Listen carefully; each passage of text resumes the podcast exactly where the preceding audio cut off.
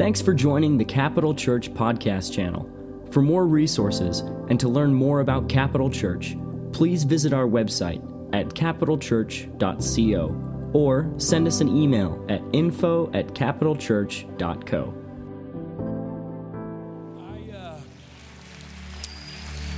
let me turn this Bible in a moment. I, when I was growing up, I think I was hesitant to be a Christian, uh, full on, all in, because I felt like a lot of the Christians I knew, it looked like their life was boring. Anybody know what I'm talking about? You're not going to get in trouble if you agree with me. Uh, I've been saved about 19 times, and then the last time, you know, stuck. But I remember sitting in church, and sometimes you would hear testimonies of people who would have this huge portion before they met Jesus, and it would be the most exciting part of the service because people would be like, "Before I met Jesus, I was in gangs. I dealt drugs." I was the life of the party. Everybody knew me, and life was crazy sex, drugs, rock and roll. And then they'd be like, and then I got saved and that would be it. And I would think over time, I'm like, that doesn't sound right to me. Like, why would I want to leave anything and go to that? Because apparently, when you meet Jesus, that's where it all ends. It's like a, a, slow downhill slide into, I guess, just a really boring Christian life. I am so glad I was wrong. I am so glad that we get to be around churches that are filled with people that can let you know not only does your life not stop, because of Jesus, we have the right to believe that the best is yet to come. And that is not a cliche, and that is not a random churchy thing to say. I really believe that because of Jesus, we have so much to look forward to. Somebody asked me recently, they said, uh, oh, How do you feel about our country? And I was like, I'm hopeful. They're like, what? I mean, no, seriously, how do you feel about our country? I was like, I, I, guess you don't get it. I'm a Christian. I still believe that our God is always on the move. He is always doing stuff that we cannot see. Come on, somebody, shout me down at the 11. And that's why I, have called this message, um, preach a different one than the first one, and I'm going to give you a couple options for a title. You can call this The Story is Still Being Written. You can choose, um, I'm definitely going to turn the page, whatever that is. You can use, I want to grow right now. That was supposed to be funny. It wasn't. It was a shout out to Rob Base. I want to rock right now. Apparently, we only listen to worship in Idaho. It's fine. But I do believe for many, it might be time for you to go home, not right now, after, get on your knees and say, Lord, I am ready for a new chapter. I'm ready to have a fresh faith. I'm ready to look at people in a different way. And I believe it could be time for you to turn the page. I don't know what page you might be on in your life, but I'm going to prove to you in just a moment through this word that because of Jesus, we have the right to see change in our lives. If you believe it, you can say amen. And I'm going to, um, I want you to turn to Leviticus. kidding, that's for Chris to do. I want you to turn to First Corinthians. First Corinthians, and the context is the Apostle Paul telling a church like ours um, that you have not arrived. He's basically going at a church that uh, could be accused of uh, falling in love with the gifts and missing out on the gift giver. People who have just become so churchified where they are comfortable in where they've been, and Paul is letting them know, y'all don't have this right.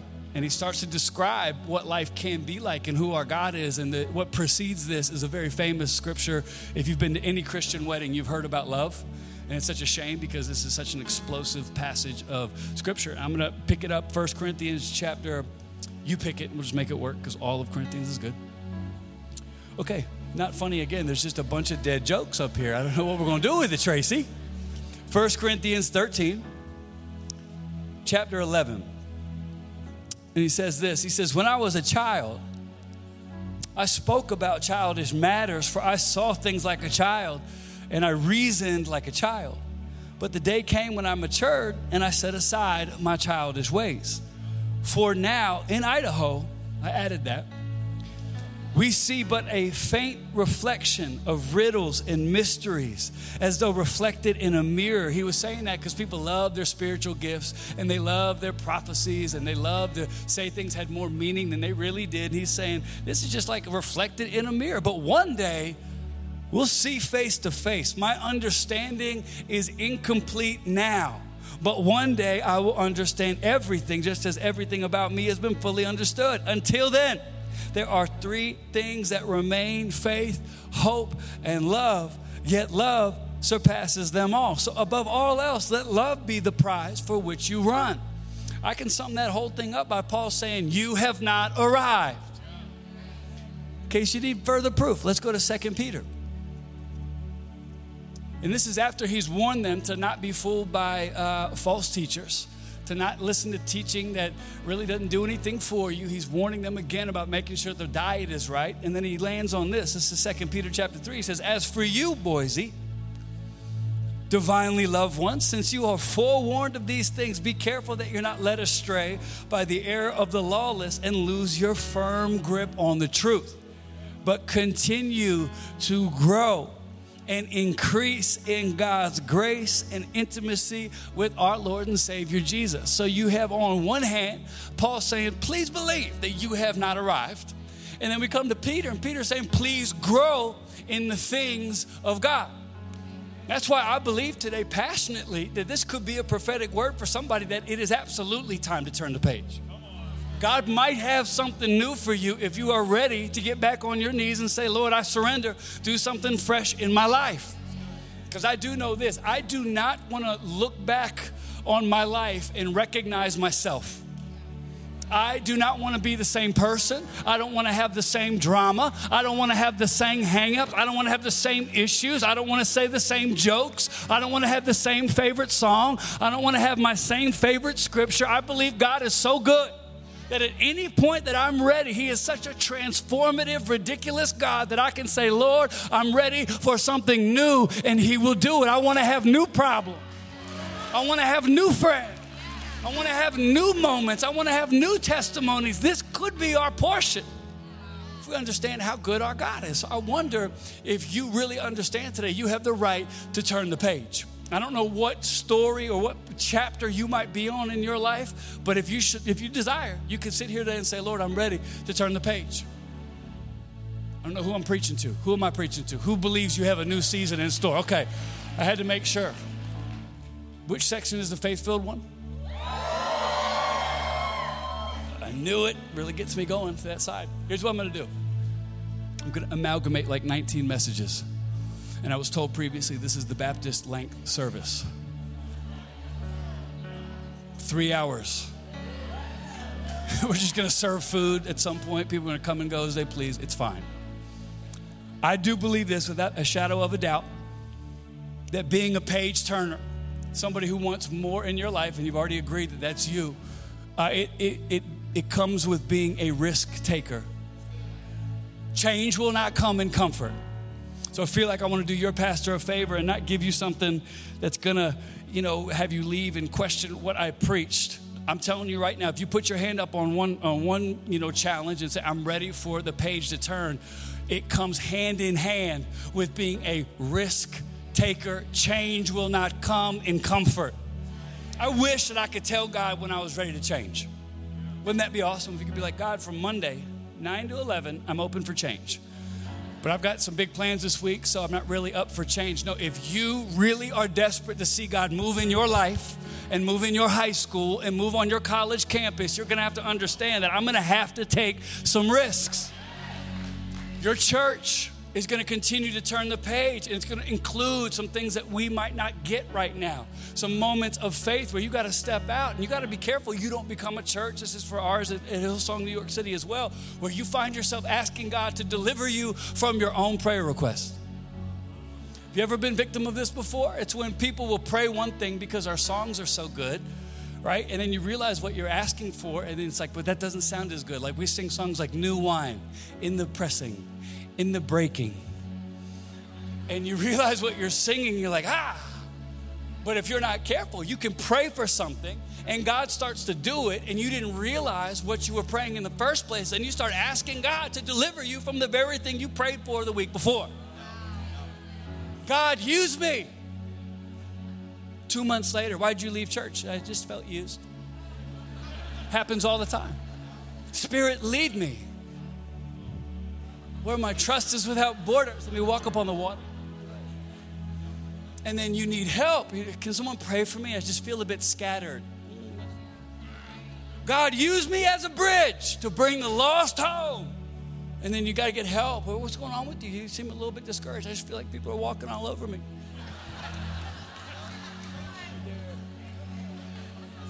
God, bring revival to Boise. Come on, let's, let's see these church walls get pushed out. Let's see the lost come home.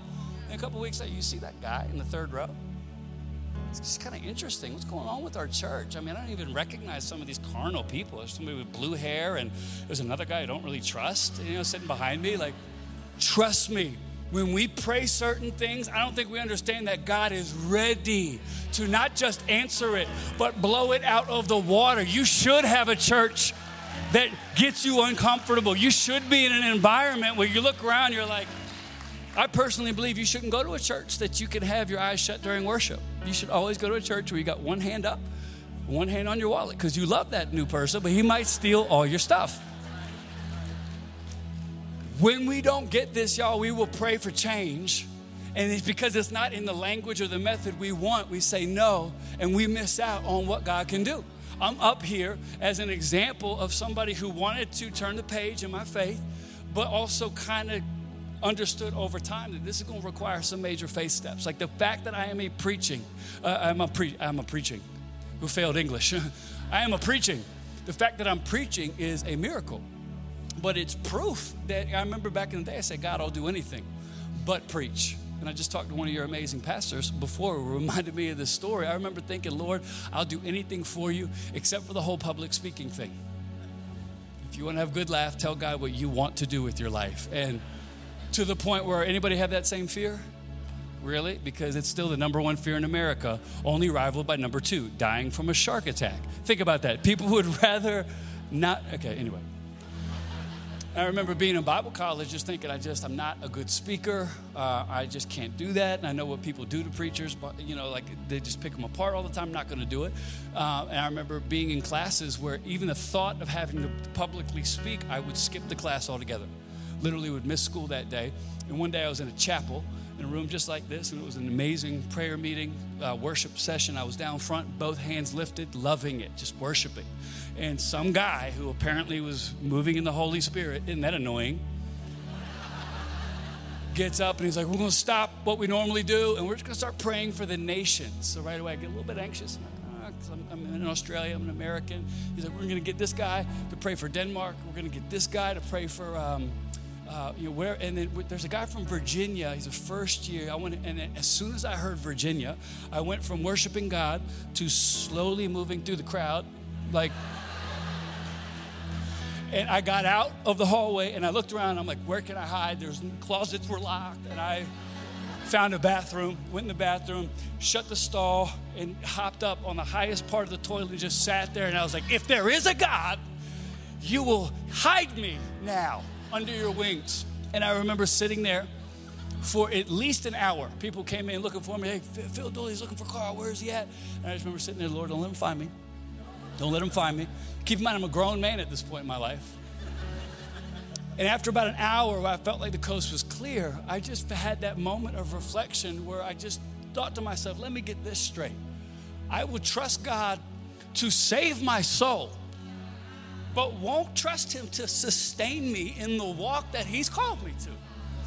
And I don't know what happened in that bathroom stall, but I remember hopping out of there going, Lord, I don't know what the future holds, but I promise you this. No matter what it is, no matter how crazy, no matter how embarrassing, no matter how wild it may appear, if you open a door, I will walk through it. And it has been a journey since that day of saying, All right, Lord, if I want to change, I'll be ready for you to do it your way. And there might be some people in here who are, metaphorically hiding on a bathroom stall. It might be your time to hop on off and start trusting the God that saved you will be the same God that will sustain you when He calls you out into a new chapter. So do not lift your hand today and say, Lord, I'm ready to turn the page if you don't really understand what the preparation is going to be like for God to answer your prayer. Come on, somebody. Are you still ready to turn the page? I'll give you a couple ways that I think you can do it, a couple uh, ideas. And if they work, you can thank me someday. And if they don't work, you can email me at chris.hillsong.com at wild. Three things. Ready? Number one, this is just for people who want to change. So if you have arrived and your life is perfect and you know it all, I cannot help you at all. But if you feel like there might be a sliver of opportunity for you to know Jesus a little bit better, this might help you. Number one, realize you cannot have exactly what you want, but you need to grow anyway. No notes because I just changed the message so your amazing graphics team have nothing. to do it all your, yourself.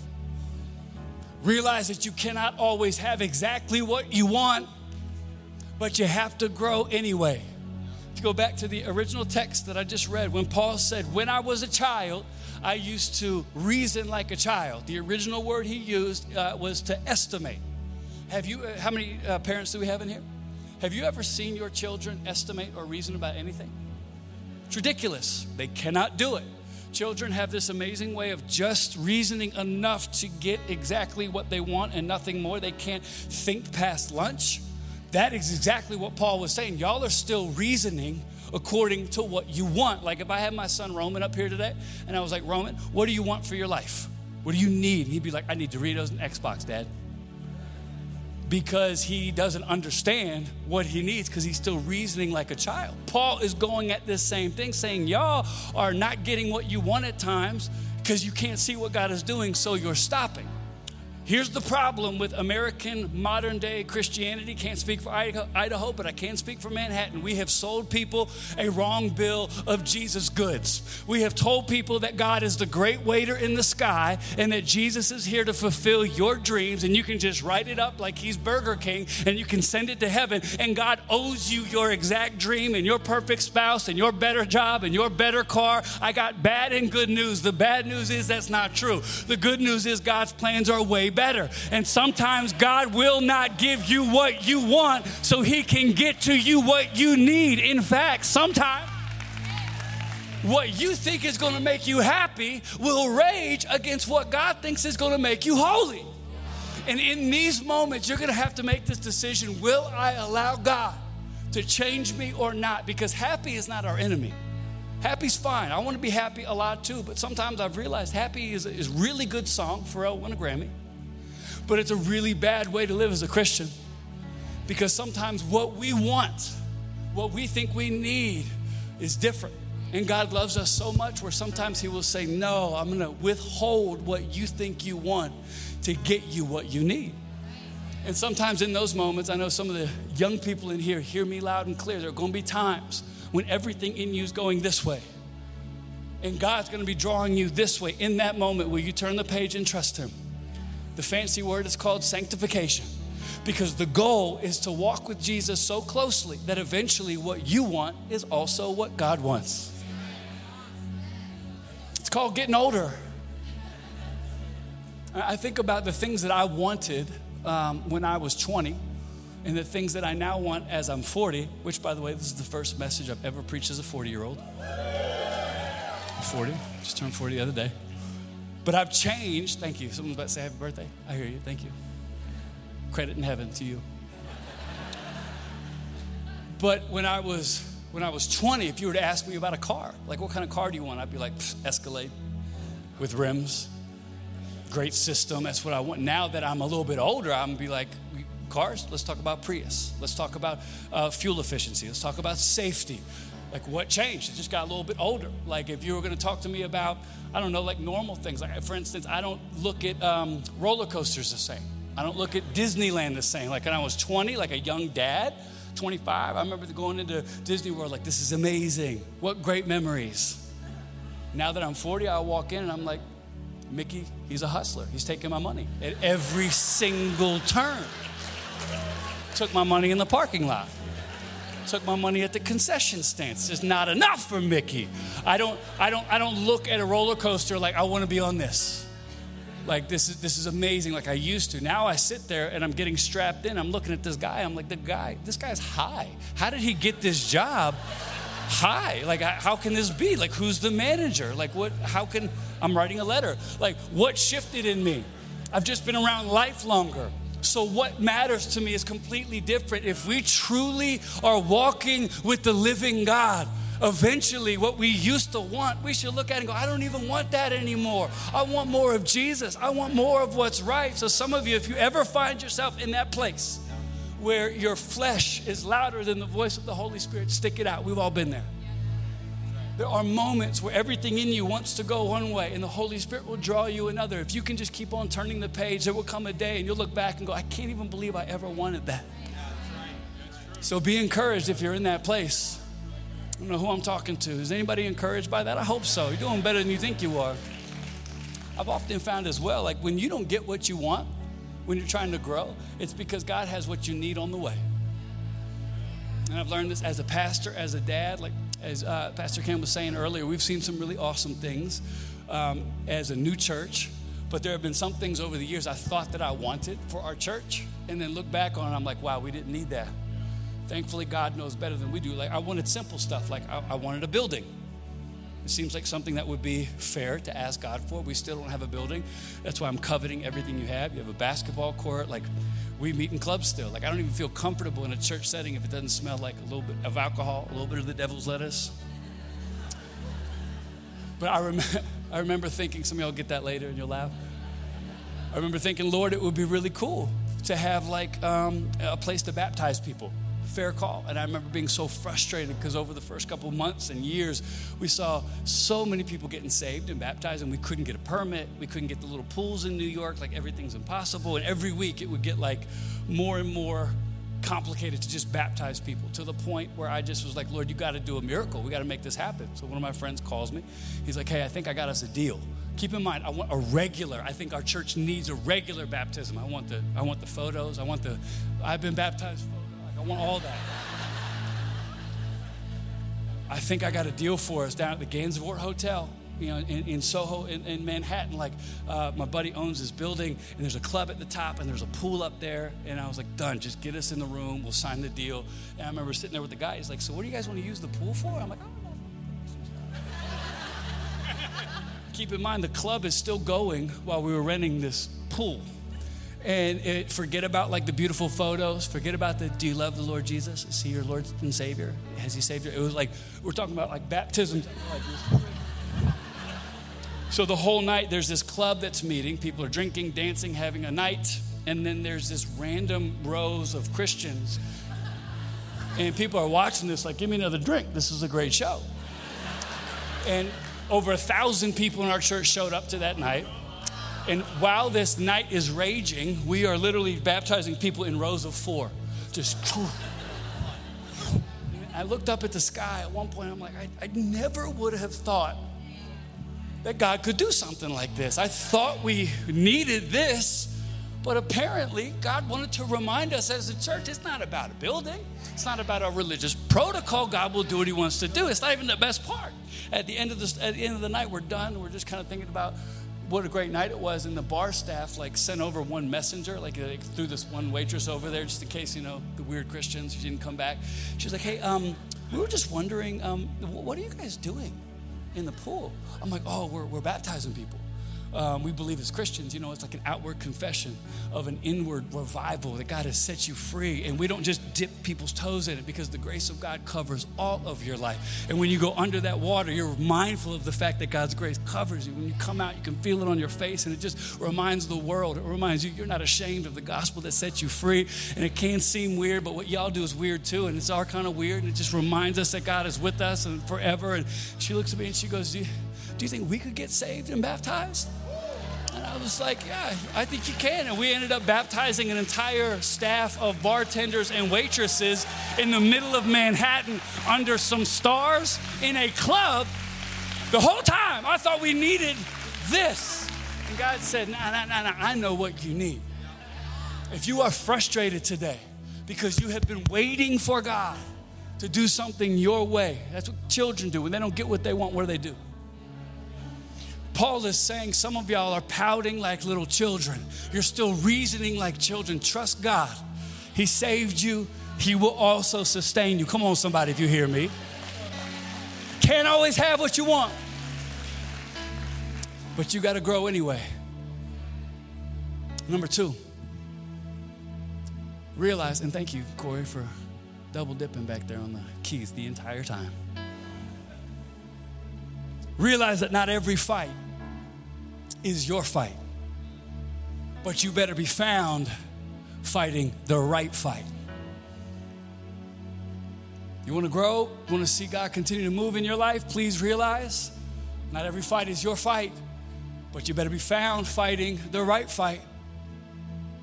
When Paul talks about, I put the old ways behind me, it's a very silent, subtle inference to the fact that this faith will be a fight. There are fights that will be a part of this journey, but he's also saying, you, with the whole kid analogy, have you ever seen what kids fight about, by the way? Sometimes I think they get in fights just to frustrate parents. I remember we're going on a vacation with our children and we hadn't left Newark, New Jersey, and my kids are in the back seat. Keep in mind, we have a great thing planned and they're bickering about whatever. I turn around, I'm like, what are y'all fighting about? And Ron was like, she's on my side, breathing my air. I'm like, we're going on vacation. I wonder sometimes if we're getting drawn into the wrong fights.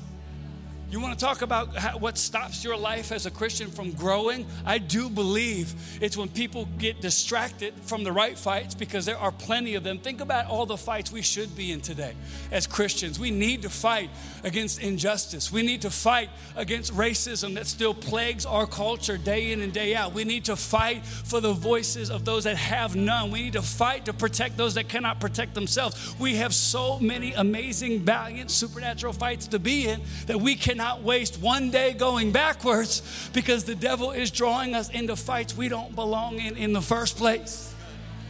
You know how many churches have stopped growing because the churches got into fights they don't need to be in? How many Christians have stopped growing because they're involved in fights that they don't need to be in? Think about it this week. Like, where did your faith and energy go? Where did all your passion go? Where was all your focus? Because the devil cannot stop Christians from fighting, it's in you. But he can distract you and get you involved in things you don't need to be in. And before you know it, you're like, man, I haven't grown a day in my life. What happened? You got drawn into the wrong fight. How can I stop this local church? Let's get them fighting about the color of the carpet. Let's get them uh, fighting about the style of worship. Rather than fighting for the lost, we can't even get along inside our own churches. We can't figure out why we're losing. I, my prayer is, Lord, please don't let me get drawn out of the right fight. I know that Halloween just passed, but y'all know the classic horror movie scene where there'll be like a party and everybody will be drinking. And normally, at some point in this horror movie, I know y'all don't watch that, but if you had an unsanctified friend who did, there's always that scene where there's that, that one girl, typically a white girl named Tiffany, and she's just like, I'm gonna go outside and I'm gonna go walk in the forest for no reason. and everybody's yelling at the screen, Tiffany, why would you do that? Clearly evident that there's a killer out there. Why would you do that? But she has no explanation. And she goes, and everyone watches this go down, and she dies predictably when all she had to do was just enjoy the activity and the party that she was actually invited to. One thing I do know about Pastor in our church, you can almost see this play out in people's lives where they've been fighting the wrong battle they've been fighting the wrong war. And you're like, can you please come closer to Jesus? Because he loves you so much where he won't let you fight you for the best of him. And he will draw you into where you need to be at the right place, at the right time, with the right people. Please don't get caught fighting the wrong battles if you want to continue to grow. Come on, somebody, say amen if you hear me. We have a mandate as a church. I told uh, Hillsong New York City when we started, I said, hey, we're going to get into some fights and we're probably gonna get in some trouble here and there. But here's what we're fighting for we will fight for the lost, we will fight for the broken.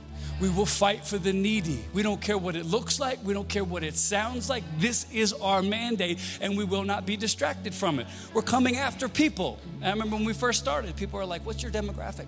Who are you trying to reach in New York? Is it the millennials? Is it the young families? And I would tell people, Oh, we're, we're trying to reach everybody. They'd be like, that's not good enough. Got to be more specific. I'm like, if people are breathing, we're going to fight for them. We don't care if you're rich. We don't care if you're broke. We don't care if you're famous. We don't care if you're anonymous. We don't care if you're from this side of the tracks or that side of the tracks. We don't care if you're an ex Pentecostal or an ex Catholic or a current whatever. We are coming for you with the love of God. We will fight for this until the very end. But we have to remind people this is what we fight for because sometimes when you're in the middle of it, you can forget. And I told the last service this this moment in church changed my life and i think a lot of other people when they when they heard about what happened because our mandate is to fight for the lost we're not going to get caught up in the religious stuff sometimes we make it harder for people to get into church than jesus did to get into heaven so we're going to fight to keep our doors open. And that doesn't mean we're going to advocate your behavior. That doesn't mean we're going to endorse your lifestyle. It just means we are going to fight to give you a moment to hear the gospel as it should be told. And at one point, we had eight or nine services at, at, at like downtown New York because our building was so small. And we went outside to greet the people who had come to the 945 service. Kid you not. And uh, the line wrapped around the building. We were shaking hands. And as we uh, we're walking and I looked in this alleyway and I saw this, this man. I can still see his face. Um, he had a long Santa Claus like beard. He had a hat on that let us know he was um, a veteran. And immediately my heart goes out to any veterans because my grandfather was wounded in battle. My great uncle was killed fighting for our country. We have a proud history of uh, our military being such an honorable, honorable calling.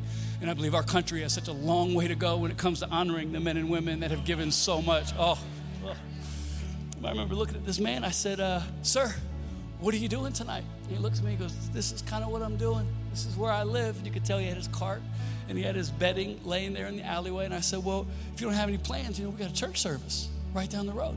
And he goes, got church 945? I said, Yeah, will you come? He goes, I don't, I don't belong in church.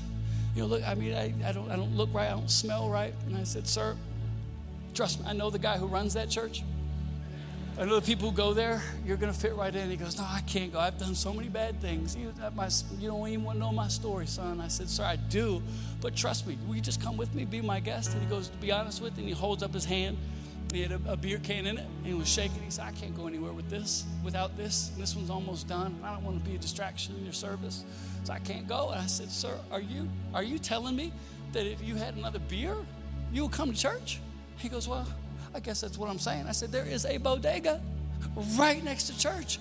I will buy you a beer if you're telling me that's going to get you into church. And I said, Is it a deal? He goes, Sounds like a deal. And so I picked him up.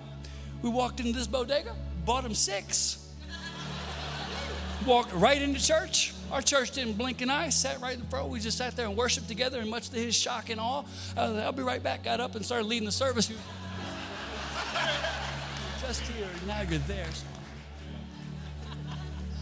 And I preached, and I love to see our church's reaction because that same seat, the service before, there was somebody that everybody knew. And our ushers put their arm around him. In this service, there was a man that nobody but God knew. Arm around him. So he's listening. And I remember I took a sip of water like I always do, and I said, Cheers. And he stood up. He's like, Thanks for the beer, Pastor. I'm like, Not now. I love God.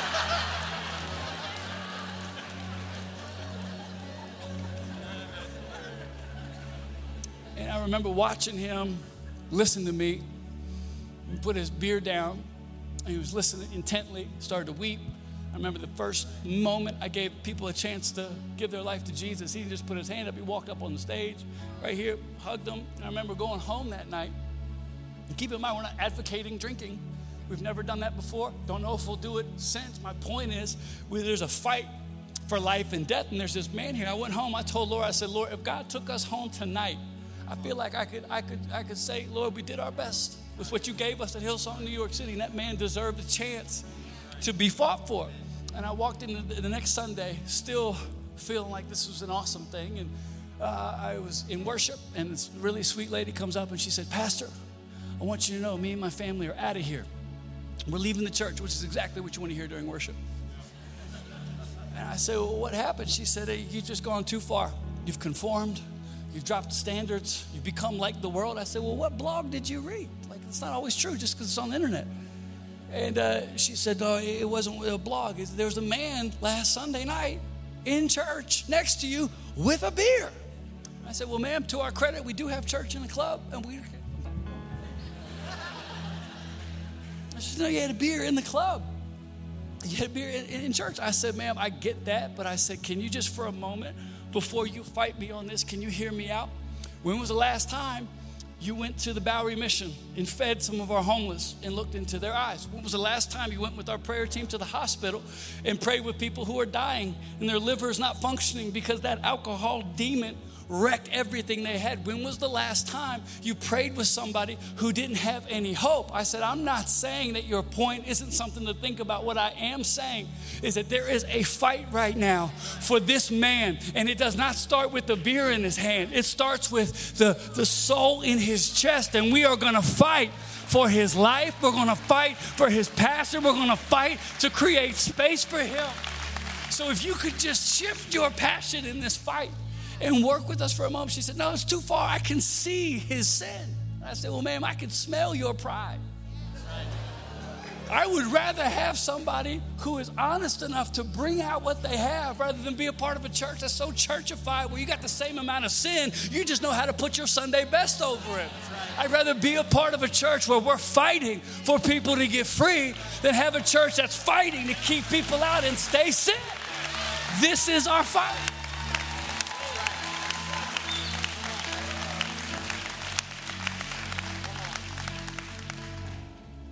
I wonder if there are some fights you need to reevaluate. As we leave here, I can't finish. Just butchered the structure of all these messages today. It's because you guys are awesome. But as we close, and team, y'all can come up here. I wonder if there are some things, some fights you need to lay down, and some new fights to pick up. Pray with so many people who've been frustrated for so long, and I find out what they're mad about. I'm like, oh my gosh. You're a Christian, you need to grow. Why would you let that be what is on your mind that heavily? Let's pray for a breakthrough. I'm standing up here, by the way, because my parents never stopped fighting this fight. There would have been moments, the last part of this message revolves around Paul saying we only see half of it. Most Christians stop unless they see the whole picture. Being a faith filled, Holy Spirit led believer means I am going to fight even if I can't see the end of the line, even if I don't see any fruit. I believe that God's called me to be here, so I'm going to keep on fighting. This is my testimony. My parents never stopped praying for me, they never stopped inviting me. My sisters never stopped, you know, praying for me and giving me Bibles every Christmas. Every I, don't want another Bible. But they kept fighting, kept fighting. I remember being the worst state of my life as a college sophomore, coming home, and my mom, who never stopped loving me, praying for me, she'd always say, You're a man of God. I'd say, No, I'm not. And I started to believe that. But I remember sitting at a table one night, my mom, I can't imagine what faith it would have taken her to ask me this question again, but she said, Hey, son, do you want to come to church tonight? And I don't know why I said yes, but I did. And I got radically saved that night. I don't know what led my mom to wake up every day and fight for her son. But I, I, I will tell you this some of you have dropped some fights. You need to pick them back up. You've given up on some people. Don't give up on God because He loves those people. Maybe you've given up on some breakthrough. Maybe you've had some addictions, some strongholds where you're just like, I'm not fighting this anymore. Can this be the Sunday? Where you pick yourself up off that floor and say, If God is for me, who can be against me? I'm gonna fight another day and I'm gonna grow another moment. God's gonna do something new in my life. This is our portion. Should we choose to accept it? It's time to turn the page out. Can I pray for you?